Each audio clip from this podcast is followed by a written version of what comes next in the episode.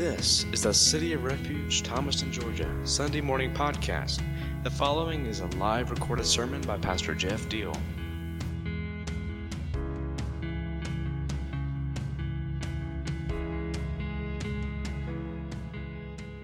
I'm, I'm nervous. Pray for me, please. Uh, I'm, I'm really honored that, like I said before, I'd be trusted to come and do this because really, I'm like I'm 25. I've been doing ministry for like six or seven years, but really, that's just been a lot of the Lord like working on me, being an intern and stuff. And there's there's really a lot of people in this room that should be up here teaching me something, and so I I don't take it lightly, is what I'm saying. That I have the opportunity to do this, and I really really prayed a lot and put in the time on what I felt like the Lord wanted to say this morning. So, um, Billy Graham said this. I was listening to another pastor this week, and he was quoting uh, he was quoting Billy Graham says, "You're never preaching until the audience hears another voice." And I don't think that he means that literally, like I'm not preaching until Sully hears the audible voice of God speaking to him. But I think it's just a cool image, and that's my prayer this morning that, guys, you would see straight past me because I've really, really, really seriously taken time to pray this week. And what I'm going to say this morning, I feel like is straight from the heart of God. And I feel like He has it for this body. So if you're sitting in a chair in here, it's for you. Listen give me the next 30 40 minutes and just see straight to the heart of god and what he wants to wants to say to us this morning i believe it's good um, i think it would be much easier to get up here and just preach something that's like a hoorah and everyone feels good and it's not that um, but i think that what can take place in the ripple effect if we can take this to heart and let it bear fruit in our lives is beautiful. And we'll see a, a really mighty god work here in thomaston. So here's my opening statement. We as the church of Christ, are responsible, and I put it in all caps, responsible to be light in a dark world, to present hope to the lost, like Anton was saying last week, to throw them a hope rope, to stand in the gap, to be full of the Holy Spirit, and to walk the opposite direction in boldness and in love when the whole world is walking in the wrong direction. I'm going to read it one more time. We, as the church of Christ, I believe we are responsible. Not just it's an option, we're responsible excuse me, to be light in a dark world, to present hope to the lost, stand in the gap, to be full of the Holy Spirit, and to walk the opposite direction in boldness and in love when the whole world is walking in the wrong direction. C.S. Lewis said this. I was listening to a pastor this week, and he quoted this When the whole world is running towards the edge of a cliff, he who runs in the opposite direction seems to have lost his mind. And I think we're responsible to a little bit, to this world, look like we've lost our mind. It's our responsibility. Romans 12, 2 says it like this. He'll put it on the screen. Do not conform to the pattern of this world. We've all heard this, but be transformed by the renewing of your mind. Here's the kicker. Here's my favorite part that maybe you haven't heard before. Then you will be able to test and approve what God's will is, his good, pleasing, and perfect will. And what that's saying is yes, don't be conformed to the pattern of this world. Be transformed by the renewing of your mind because then you will be able to approve and test what God's will is. We'll be able to carry out the God work He wants us to do here. Be transformed by the renewing of your mind. We're going to talk about that. But the point is, we have a job. So if you're a believer in this room, you sit here and you say you are a son or a daughter of the King. It's not just something, a club that you've joined. You now, whether you like it or not, have joined a fight. There, you have a responsibility this morning. So that'll take us to our first point, and we're going to build. If this feels like it's way off topic, I promise it'll make sense. First point You are a member of the royal family and a child of the king. Yeah, that's good. You are a member of the royal family and a child of the king. So I don't know if you were just raised in church. Some like there's people in here that have been a part of this building for like ages. Um, but there's it's you weren't you're not just a part of a club you're a part of a royal family when you were adopted into sonship, and you're a child of the king. There's still, this, is, this was prevalent long ago in, in kingdoms, and, um, but it's still prevalent a lot in, in the west, or the east, like Japan, China, and I really love those cultures. I'm a little obsessed. If you ask me, like, where could you go? You could take a trip right now, I would tell you Japan. And this is still a big thing there um, not just there, but also in Europe with the, the kings and the queens and whatever.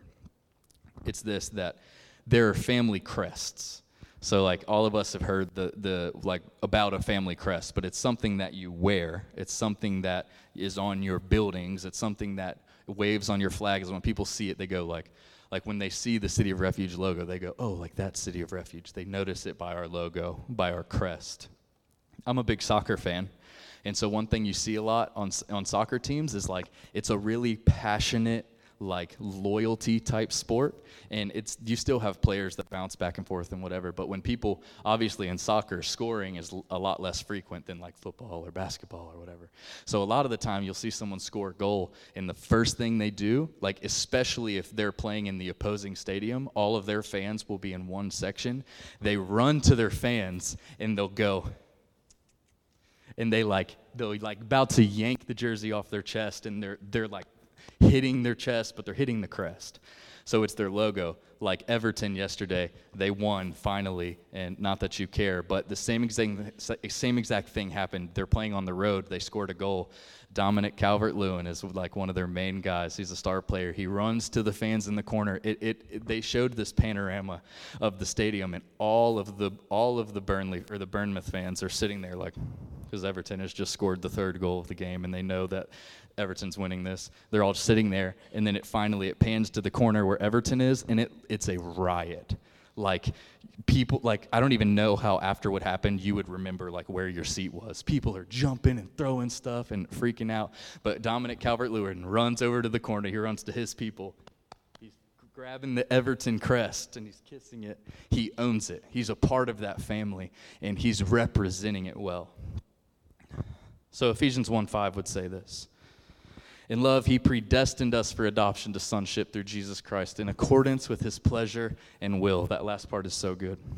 When we're adopted through salvation, what I'm saying is we take on we take on the name of God. We're wearing the crest now. We're his children, his heirs, and his ambassadors, ambassadors, and our Father wants us to protect his name through our thoughts, our speech, and actions. We are responsible for his perceived reputation on the earth because we're a part of the family now. Like when we were saved and we were adopted, so many people just wear the title of Christian. Like, well, that's what people do, right? We're supposed to be. Like, no, you wear the crest and you're representing it. John 1:12, yet to all who did receive him, to those who believed in his name, he gave the right to become children of God.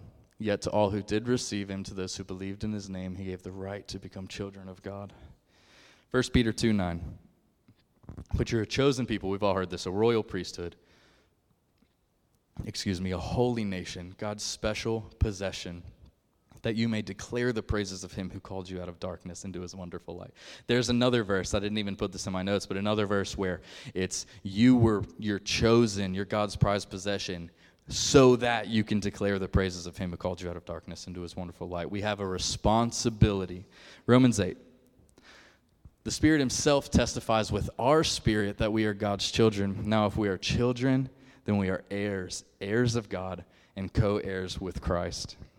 Now, here we go. Get this part of this verse. If indeed we share in His sufferings, in order that we may also share in His glory. I'm going to read it one more time. The Spirit, capital S, Himself testifies with our spirit that we are God's children. Now, if we are children, then we are heirs, heirs of God, and co heirs with Christ if indeed we share in his sufferings in order that we may also share in his glory. You weren't just adopted into the family to take up an extra room in the house, you're a part of the fight now. You didn't just join the family, you joined the fight. So you have to share. If you're in this room and you call yourself a believer, this is the challenge this morning. You have to share in the sufferings of this fight your family is in. You wear the crest now, you have a responsibility. If you've been in church long enough, we've all heard and repeated at some point the term um, firm foundation. Raise your hand if you've heard someone in church say firm foundation. Right.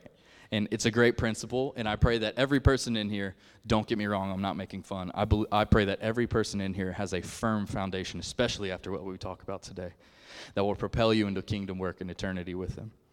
But who here has also heard the old saying, maybe not in church, but who has heard the saying, the road to hell is paved with good intentions? Yeah. So here's the main point I want to make today. If you haven't heard anything I'm say, I've said so far, hear this right now. When you join the family, you join the fight. And there was a roadmap left for us that's often, for some reason, treated as a garnish to the platter of our lives with Christ rather than a main ingredient. My point is this the guys, if you really are grafted into this family and you've picked up the case of your father and are fighting side by side with your true brothers and sisters, Here's the point. This is the main thing we're talking about today. You had better know what the Word of God actually says. You had better know, in all caps, I put you had better know. You had better know what the Word of God actually says. A study by Arizona Christian Church, or Arizona Christian College, excuse me, in Glendale, Arizona says this.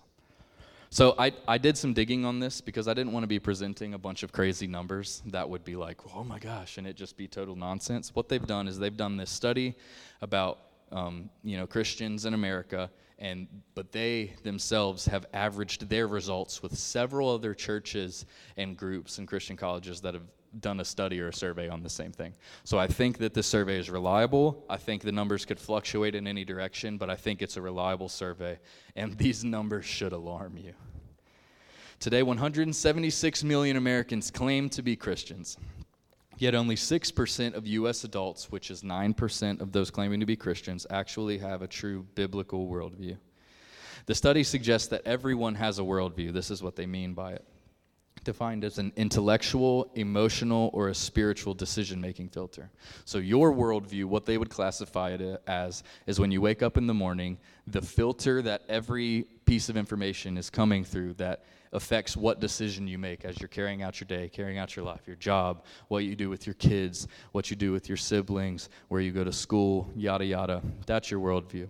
The filter that everything passes through that affects your decision. So either intellectual, it's very just straight logical facts and evidence, or it's emotional, it's all it's purely based on like me and I'm my own whatever and how I feel affects my decisions, or it's spiritual, it's based on a faith, it's based on something that is a a, a spiritual doctrine that is affecting the decisions of your life. I put this in bolded in my notes.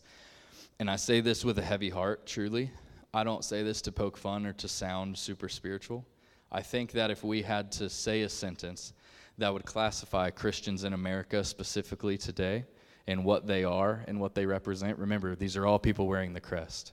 It's our responsibility. We, we're responsible for his perceived reputation. There's 176 million Americans claiming to be Christian, and though many believe that they have a biblical worldview, I would say that very few actually do. So, supposedly, two out of three Americans consider themselves to be a Christian and do believe being a Christian is about what the Bible says. They claim that God is the all knowing, all powerful, perfect, and just creator of, the, creator of the universe who still rules today and will forever. But then in the same survey, here's the problem, and here's what we're talking about t- today. Then in the same survey, they communicate many firm beliefs like they're asked questions and it's a part of their identity. They very profoundly claim these things that are in no way harmonious with biblical teaching. So, in one sentence, in one part of the conversation 30 seconds earlier, God is the Alpha and the Omega. He's the creator of everything and He's the one on the throne and He will be forever. But things like this in the same sentence 66% today, guys, this is like 66% of these self identified Christians in America today would say that having faith matters more than which faith you pursue. Like, how have, you, how have we got to that? 58% believe that a per, if a person is good enough or does enough good things, they can earn their way into heaven. And 57% believe in the principle of karma. So, by contrast, they have people in this survey that were placed in a group called integrated disciples. So these are the people that their beliefs and the things they're claiming really represent their actions and their convictions, and they're mostly aligning. But here's, here's the thing this study, this is the category of people, the things I'm about to read, this is the category of people that they are calling integrated disciples. The ones that really mean it, is basically it. 52% of those people argue that people are inherently good. This one should make you want to fight. 39% of the people labeled as the integrated disciples in this survey would tell you they would contend with evidence and whatever that the Holy Spirit is not a real living being, but is merely a symbol of God's power, presence, or purity. What? How have we read God's word and gotten there? That's my point this morning. If you think this is bad, the state of our world today, and what it looks like to be a believer, and there's certain criticisms and persecution in, in other parts of the world, not necessarily in America. Guys, I think this is the tremors before the earthquake. If you think that this is as bad as it gets, and I don't say that to scare anyone, I don't say that because you guys have nothing to fear, sons and daughters of Christ. But or, what I'm saying is, I don't think it's going to get easier to like be able to toe the line. You have to know what this says. You cannot just join the club and go, yes. And I'll read some stuff later that will just make you sick. But guys, we, ha- we have a responsibility. That's why I was saying everything about sonship earlier. We're responsible for his perceived reputation on the earth. We wear the crest. When people look at Nick and they, wear, they see the stuff I wear throughout the week, people would go, oh, Nick is from Cincinnati like Nick rep- represents Cincinnati because he's worn a Reds t-shirt, he's worn a Bengals hoodie, he's worn an FC Cincinnati jersey, and he talks about Skyline Chili all the time. You know what I mean? Like I'm representing. They would know, guys. If you show up to church every morning or every Sunday morning, and you're coming in the middle of the week, and you call yourselves a Christian, and you have a Bible on every side table in your house, guys, people know who they're looking at, and you're representing it. You have to know what the Word of God says. In Matthew 4, Jesus is in the wilderness. We've all heard this story, but let's just visit it again. Um, Jesus is in the wilderness. He's been fasting for 40 days and 40 nights. So, of course, he is very, he's very hungry. And Satan sees his opportunity. Now's the time to pounce. Jesus is hungry. So he goes, You know, surely if you're the Son of God, well, then make these stones turn to bread. And this is what Jesus' response is. You know where I'm going with this. It is written, Man shall not live by bread alone, but by every word that proceeds from the mouth of God. My point, the very next verse, the very next verse, Satan takes Jesus into the city, takes him up to the pinnacle of the temple, and says, If you're the Son of God, throw yourself down, for it is written. That it is written that I put in bold here in my notes, Jesus didn't say it that time. Satan said it to Jesus. My point is, with all those statistics that we just read, Satan knows how to take these words and distort them. He's not new to this game. So let's be clear just because someone says they're a Christian and says, well, it says in this little one liner here, here's what it means, that doesn't mean that that's how it's supposed to be read.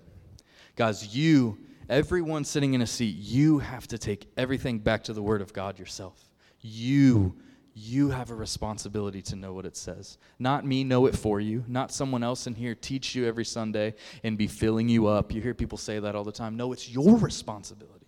It's your responsibility to know what the Word of God says. And that is a hard principle to apply when you're the only reason that you're we- reading the Word is because you should. How many people that in their early church life, whatever, like they were challenged to do something and, and they would say, like you did it and you did it really passionately for a week and a half and then it just kind of fell off because you were just checking off the box you know what i mean? Pastor so and so said to do this that's why i'm doing it. And after a week it just got old. Reading the word of god in its entirety and knowing what it says and understanding it in context is a hard i mean that's a lot that's a lot to chew on if you're only doing it because like nick said you should. You know what i mean? So it takes us to our second point and it's not to read his words but to love them. So read it again. I know it sounds simple. Let it sit for a minute. Not to read his words, God's, but to love them. John 1 1 says this In the beginning was the Word, and the Word was with God, and the Word was God. All those capital W's. I would be lying if I even stood up here and told you I even know totally what that means. Like, that's something that kind of makes my head hurt a little bit, and it's beautiful, but what it's telling me at first glance is there's power here. 2 Timothy 3 16 through 17. This is one of my favorite verses about Scripture. There's so many, and I just grabbed a few, but all Scripture is breathed out by God and profitable for teaching. Guys, this isn't just a book. This isn't just a historical document of like leather and binding and words on a page. All scripture is God breathed and is useful for teaching, rebuking, correcting, and training in righteousness, so that the servant of God may thoroughly, may be thoroughly equipped for every good work. We have a responsibility. Matthew 4 4, we just read it, but he answered, It is written, Man shall not live by bread alone, but by every word that comes from the mouth of God. Hebrews 4 12, For the word of God is living and active, sharper than any two edged sword, piercing to the division of soul and of spirit and of joints and of marrow, and discerning the thoughts and intentions of the heart. Guys, that's powerful. This isn't just a book. Psalm 1. In men's group this past week, Pastor Jeff shared with us that um, Psalm 1 is his favorite chapter in the Bible, which is cool to know. You guys can have that information. Maybe he said it on a Sunday before. Uh, and it says basically, like, blessed is the one who doesn't walk in the way of sinners and doesn't. But then it says this part right here.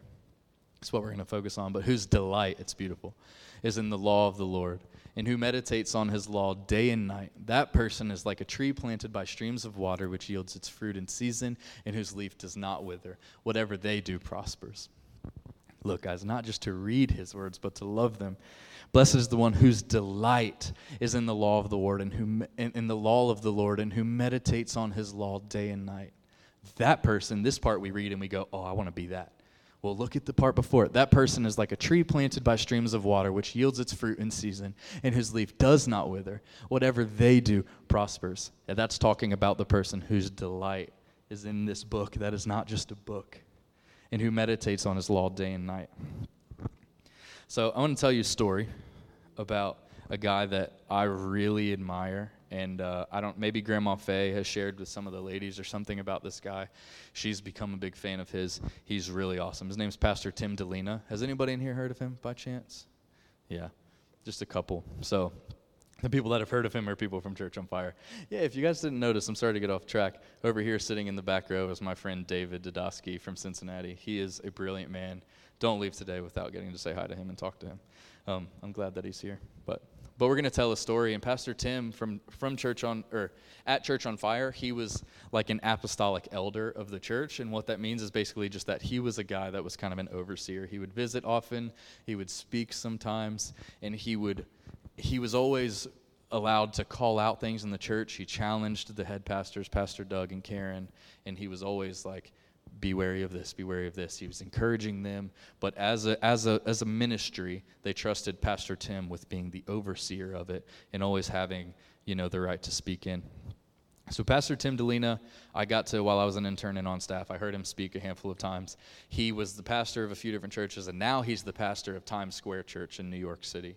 He's an amazing man. You can find his messages each week on Spotify and iTunes and stuff like that. If you're looking for sermons to listen to, he's brilliant. Uh, but anyway, here's a story. He tells this story, and I heard him tell it before, and I had to look. I had to like do some digging, and I found a message where he shared it again uh, this year, actually. And he tells this story about when he's going to Korea for a prayer meeting. So there's a there's a church in Korea, and forgive me, I don't remember the name of it, but there's an actual church in Korea that the member count of this church is like one million people this is an actual like church on the earth that exists and operates every week. It's a, it has a member count of about a million people. And this church was putting together this event where they were going to invite church leaders from all over the world to come and pray with them for a whole day. So it was a Saturday that they were all going to pray, and the number that they were trying to get to, and they got there, was 1 million people. so they, they got 1 million people gathered in one area that obviously was a huge area in Seoul, Korea, and they were going to pray for the entire Saturday. So the Friday night before that, Pastor Tim is one of the people that was lucky enough to be invited to go to this. And he's on his way. And then it's funny, the night before the prayer meeting, they were having a prayer meeting for the prayer meeting. so Pastor Tim was either on his way to it or on his way um, home, his hotel. And uh, he sits next to a man, would you know it, in the middle of Seoul, Korea, all of these people. There's a man that's a young man who's a believer who pastors a church and speaks English. So, of course, Pastor Tim sits by him and they're going to strike up conversation. Pastor Tim quickly finds out that this man is a pastor of a church in Korea and he has recently planted a church. So, Pastor Tim asks him, How did that come about, you know? And he goes, Well, I my church gave me 5,000 people to start a church plant with over in this area that needs a church. So their church plant was 5,000 people. Like it's bigger than the biggest church you can find around here. Like like Christ Chapel's a huge church. Like their church plant was like Christ Chapel size. Like they just day one, and that's it's just crazy. And so Pastor Tim, it, his ears are already kind of perked up to this man. Like wow, God really trusts this man with something incredible. And so he begins to ask him deeper questions, and he says. Well, sir, if you don't mind me asking, like, kind of what does your week look like? Like, what's your, what do you do with, that's a lot of people to be trusted with. And in Korea, I know maybe, I don't know, like, what's your week look like? He finds out that this man has one day a week where he prays for 24 hours a day, in a day. So he prays for 24 hours straight. at this one day in his week, and he does it every week. And Pastor Tim is like challenged and moved by this young pastor. And, and he says, he describes the man as like a really young man. He was probably like Sully's age or something like that. A little bit older than me, maybe a little bit older than Sully, but a young man that's pastoring this church. This man, once a week, fasts and prays for 24 hours a day for his church and for what God is doing in Korea. And Pastor Tim is like, oh my gosh, Lord, like, I thought I was coming here for a prayer meeting. Thank you for that. Like, that challenges me. So Pastor Tim goes, I've got to know what he has to say about the Word of God. Like, if I ask this young man what his time reading looks like, what does he say? So he asks him and he goes, Sir, well, I'm, i mean, forgive me if I'm intruding, but just tell me, like, what your personal time in the Lord looks like. And the Korean young man, the pastor, starts to choke up when Pastor Tim asks him this. And he goes, Pastor Tim, Pastor Tim, I'm so sorry. You have to pray for me. I'm not very good in my word. He said, Pastor Tim, I know, I understand I need to do better. I'm not doing very well, but I only read my Bible once a month. And so Pastor Tim's, you know, his alarms are going off and he goes like, "Sir," and uh, and he doesn't really know what to say, but in his mind he's going like, "I'm going to challenge this young man and I'm going to talk to him about the word of God and maybe that's what this divine appointment is and and whatever." And he, so he's talking for maybe the next 60 seconds. They're saying things back and forth and the man keeps going, "I know you have to pray for me. Please forgive me." Like, but you have to pray for me, Pastor Tim, because I need help in my word. And Pastor Tim hears him say a couple things over the next 60 seconds that he goes, Okay, sir, sir, are you saying that you only pick up your Bible and read it once a month? Or are you saying to me that you only read from Genesis to Revelation one time a month? And the man goes, Pastor Tim, I know you have to pray for me. He's choked up. He's almost crying. You have to pray for me. I'm not very good in my word. Pastor Tim was like, The whole thing? Front to back? You read it once a month? And the man is like, I know, Pastor Tim, you have to pray for me. Pastor Tim's like, like 12 times a year you read this thing? 12 times a year? That man, and Pastor Tim would say, and what he says in the story is like, I thought I was going for a prayer meeting. But God was about to start a journey in me of not just reading his words, but loving them. That young pastor in Korea loves the word of God. He loves the word of God. A.W. Tozer said this that whatever would keep me from my Bible is my enemy, no matter how harmless it may appear. And that's good. You should take a picture of that. If you're taking notes, you should write it down this should be something you live your life by when you're scheduling and you're planning out your week and you're planning out your day. This, whatever would keep me from my Bible is my enemy, no matter how harmless it may appear. A.W. Tozer, if you don't know, is a biblical scholar. Um, he was amazing. He has several books that are just so deep and so challenging. A great man of God, someone that you can definitely look at his quotes and say, it's probably solid. Um, and that is, that is such a good one from him. And the reason he says that whatever would keep him from his Bible is his enemy, no matter how harmless it may appear, is because, guys, this is more than just a book. He's not talking about like whatever would keep me from a book is my enemy. No, he, you could insert a lot of words there. Whatever would keep me from my freedom is my enemy. Whatever would keep me from my firm foundation is my enemy. Whatever would keep me from from understanding and wisdom is my enemy. That's what he's talking about. He understands this is not just a book. And there is something powerful, very powerful in this that that the body of Christ in pulpits today are missing because this is not the focus. They don't know what this says. I don't think it's a coincidence that every time God speaks, Satan comes right behind him to question it. And we read that earlier um, in those verses, and there's other stories. I won't go into all of them. Um, he did it in Genesis. He did it in the desert with Jesus. And, and guys, he does it right here in Thomaston too. he does it with you. You guys show up to church on Sundays and you show up to church on Wednesdays or you have powerful times of fellowship with each other. It's no coincidence that like as soon as you are filled up by something that Satan as soon as you walk out the doors today, Satan's going to go like, "Well, did he did I really did he really say that?" Like I, I think it was just a 25 year old in there that was talking loud. I don't know that it actually, like, if what he said was true, You know what I'm saying? Satan is always coming to question what God says. So, how do we fight the voice and the lies of Satan? Because, like I keep pointing out, we have a responsibility in the fight. Like that, like we have a responsibility, and we're in a fight. So, if we're in a fight, there's an enemy, and we know who that is. And what is the enemy doing? What is his tactic? It's fear and it's lying. He's come to steal, kill, and destroy everything that God wants to prosper, everything that God has for you. And so, how do we fight that? That's our fight. Three times Jesus said it to him in the wilderness, and this is no coincidence. You guys know what I'm getting at, but he said, It is written. That was his antidote.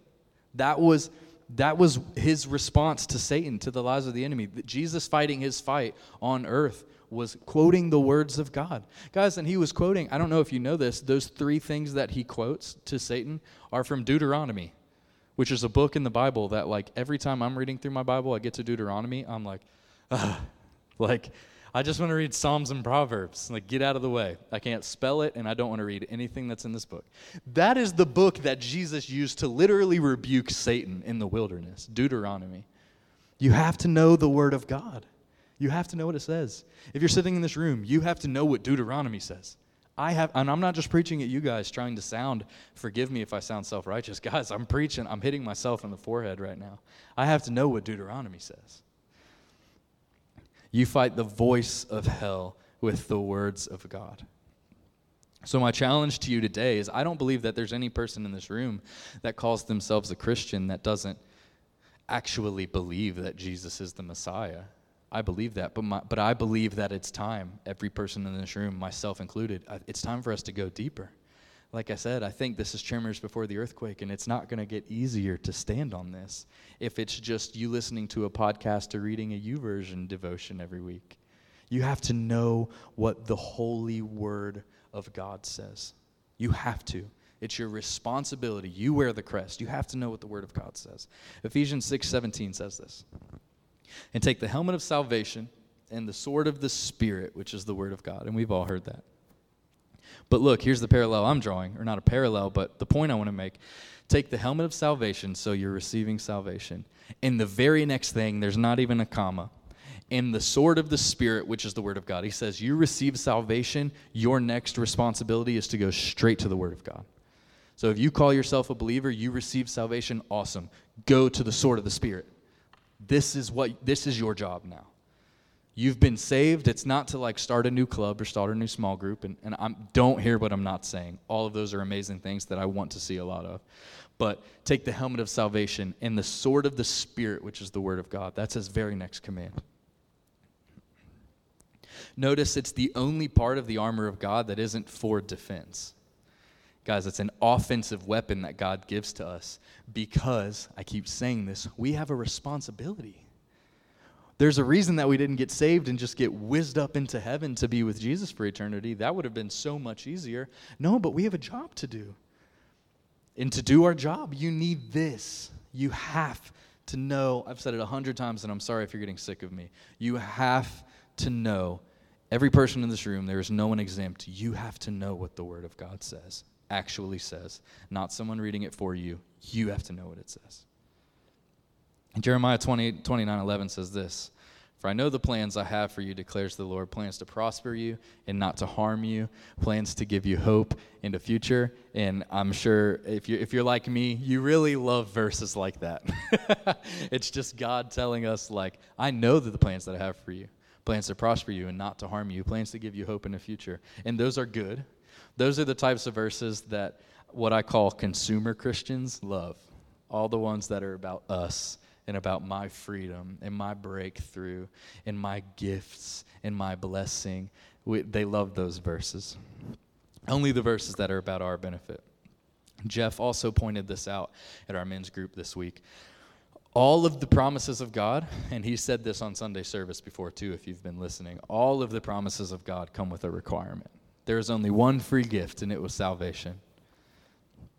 All of the promises of God come with a requirement. So I'm saying this morning, I don't want this to be all doom and gloom. I know that God wants to bless you. Our students, guys, God wants to bless you. He has good things for you. That verse is true. That's the word of God. I know that He wants to bless you. He wants to give you freedom. He wants to give you favor. He wants to give you wisdom. The list goes on and on. But look at this next verse. This is what you guys have to understand. Don't be fooled. John 8, 30 through 32. As he was saying these things, many believed in him. So Jesus said to the Jews who had believed in him, He said, Look, the verse says, As he was saying these things, many believed in him. Many believed that he was the Messiah, believed what he was saying. So he said to the Jews who had believed in him, If you abide in my word, you're truly my disciples. And you will know the truth, and the truth will set you free. So he says, As you abide in his word, that the truth will set you free. And here's what the word abide means. A lot of time today, when we hear the word abide, it's like, I will agree to your rules, or I will abide by your your request. You know what I mean? It's like an agreement or a tolerance. But if you read the definition, like a Webster's definition, there's an archaic version, it says, which is kind of like Old English or even further back. And it means this it's to live or to dwell. And so, what does that, imp- what does that imply about the Word of God? Guys, it says, as he was saying these things, many people believed in him. Many people believed in him. So he said to the Jews who had believed, If you live in my word, if you dwell in my word, you are truly my disciples, and you will know the truth, and the truth will set you free. So, what that implies is that there's some serious time spent in the Word of God. I don't hear what I'm not saying. This is all kind of my opinion. I'm not saying, I, I don't know if this is fact based on the Word of God, so I need to say that. But like there's people that would say like, "Will I get up and I just read one verse?" I'm like, "Okay, like that's good." If you are consistently reading the Bible when you're opening it and doing stuff, I think the God I think God can work with that absolutely. But he says, "If you abide in my word." Abiding in something doesn't mean giving it a quick glance. Abiding in something doesn't mean hearing the Word of God only on Sunday mornings, even if you read in your car before you come in, like this is your church day. That's not what living or dwelling in it would look like. The word abide is implying real, serious time spent. So, who here, I heard this analogy from Pastor Tim, who I've referenced a few times, and it's so good. So, who in here takes vitamins? And maybe you've heard this. So, like, I have some vitamins I'm supposed to take, or a vitamin and I'm horrible at taking it and remembering because I you have to like have something on your stomach and I never eat breakfast really. I'm horrible at taking vitamins. But anyway, that doesn't matter. Who here takes one of their vitamins and goes like, "Oh yeah, that's good." I oh yeah, I feel the C, the vitamin C rising up in me right now as we speak. I feel the energy like coursing through my veins. You know what I'm saying? But that's that's not how vitamins work most of the time I take it and I'm like, oh, that kind of didn't taste good. And then I like take another swig of water because it tasted horrible. And I'm like, why do I take vitamins? There's this this doesn't work. I don't immediately feel stronger, you know, anyway. My point my point here, we're talking about the word of God. Even when you don't feel it, it's doing what it's supposed to be doing. It's your job, it's your responsibility to read the word of God. There are plenty of times where I've gotten up in the morning and I've been reading my word and I'm just reading the words on the page and I'm understanding what's being said, but I'm not ready to run laps around Thomaston and like, you know what I mean? I'm not just this like inspired ball of passion every time I read the word of God, but it's still doing. It's still the word of God is vitamins. It's still doing what it's supposed to be doing. You have to keep reading it. What if what if we said like if someone said and they actually have this type of authority or control in your life, like you can only eat once a week. If someone tried to make me only eat once a week, I would literally fight them. Like I would, I would claw and throw a fit. Like there's no way I'll surely die. And Jesus like fasted 40 days and 40 nights. Once a week? Guys, you cannot, you will never get the sustenance you need reading God's word once a week. You'll never get the sustenance that you need. Get that? Reading the Bible once a week, or only hearing the Word of God through someone else in, from a pulpit or from a podcast. You have to know the Word of God. He says, if you abide in my words, you have to give God priority. He has to have priority. Remember what Tozer said that anything that would keep me from time spent in my word is my enemy. It's my enemy, no matter how harmless it may appear. You have to give God priority. Here's the great thought that I've heard brought up before about the Word of God and about prayer. And we, I know we've all heard this, and I'm sorry I say that so much, but it's this idea that if Jesus needed to use the Word of God to defeat the devil, what makes you think that you are going to find victory without it? Like you're sitting in this room and you have your things and you're bringing these petitions and, and you really believe in the call on your life. And what make Jesus had to quote scripture to the devil? What makes you think that you don't need this? What makes you think that you don't need this? He set the, pres- the precedent. It is written, it is written, it is written, it is written. He set the precedent. So I've said to people often um, that I'm trying to disciple, or like if I'm leading students or whoever, I had a small group in Harrison. I, I would always text them this. And so if you've been around me like closely, you probably get sick of this kind of stuff because I say it all the time, and I'm saying it to me too. But like Nathan Howe's probably heard me say this 50 times, and he it's just like some of the stuff I say, Nathan goes like, "Yeah, I understand. I know, know," like because I've said it a hundred times. But I say that there is no substitute for the Word of God.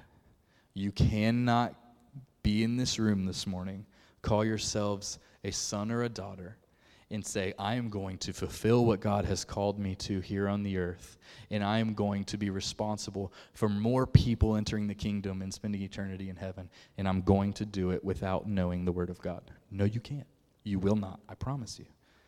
I, have said it to Nathan. I've said it to Ty Brown. I've, I've literally said to them, like, you will not reach the things and the people that you are trying to get to without this. This, it will only happen when this becomes the most important part of your routine, when this becomes the most important part of your life. This, knowing the Word of God and spending time with Him, His Word, His power, His presence. You cannot do it without it. There's no substitute. You can't quote a podcast, a counselor, or a YouVersion devotion to the devil to defeat him. It doesn't work that way. You have to know the Word of God. Pastor Tim, who I've referenced a couple times, says this about the Word, and I promise we're getting, we're getting close to the end. I'm sorry this has gone a little long. Um, this is what he says. He says, A wordless Christian is a powerless Christian. So Pastor Tim would say, and that's not scripture. There's scripture to back it up, but this is what Pastor Tim says, but it's true. If you're a powerless Christian, how are you representing the crest well? How, are, how is it that because of your life, more people are entering eternity? You can't. You have to know what the Word of God says. It's, a, it's your responsibility. So, who knows? Have, have any of you guys heard of Bill Maher? He's, he's a, yeah, a few of you. Um, I don't even know like what he is really, but he's like a political analyst. He has a talk show. Uh, my point about him, and I'm not just coming against him, but he's not a believer. I'm going to read a quote of his in a minute that should sting, and it and it's unfortunately true for the vast majority of believers. Um, but he has a he's like a very left liberal. He does not love God. He's not a believer. He's not a self-identifying Christian like the survey. Um, whatever you want to call it. But this is what he says. So he, he's not a believer, but he's seen enough of the people that wear the family crest to, to know what they're all about. This is what he says about, about Christians and their, their Bible. He says that the Bible to Christians today is just like a software license agreement. They don't actually read any of it, they just scroll down to the bottom and click, I agree. That should punch you in the gut. That should make you mad. Because and it should make you mad because it's true. He says the Bible to Christians today is just like a software license agreement. They don't actually read any of it. They just scroll to the bottom and click I agree. Guys, we have to do better. It's my challenge this morning. I, it would have been so much easier to come up here and preach and say like God loves you, and here's all these verses and these cool stories. And guys, but like, I really prayed about this, and I really feel heavily that this is what God wanted to say to our group this morning. Let it take deep root. We have to do better. It's time for the church of Christ to abide, live, dwell in the words of God so that freedom can come in our lives, like that verse said, in our homes, in our schools, in our businesses, in our government, you name it. The time of what we have made the God and the idol of Western Christianity, it's time for it to die. It's time for it to shrivel up and die. And it's time for the body of Christ, the ones wearing the family crest, to stand firm and fight the fight they've been enlisted in with the sword of the Spirit, the truth, the Word of God. If you're a member of this church and have been for some time, you'll know that probably the focal point of everything that um, Pastor Jeff, our fearless leader, says is this. In quotations, I put it in all caps, is long obedience. Several of you probably could have finished that for me. He says it, I mean, I don't think there's ever a Sunday where he doesn't say something about just being obedient sons and daughters, getting up one day at a time, being obedient to everything the Father puts in front of you. Long obedience. And I don't think that there's a better thing you could say to the body of Christ over and over and over again. That's what people need to hear. That's the ticket. Long obedience. Here's my point that I would tag on to the end of that. You, you cannot be fully obedient unless you know what the Word of God actually says. God is not calling you to be obedient to what the church is telling you to do.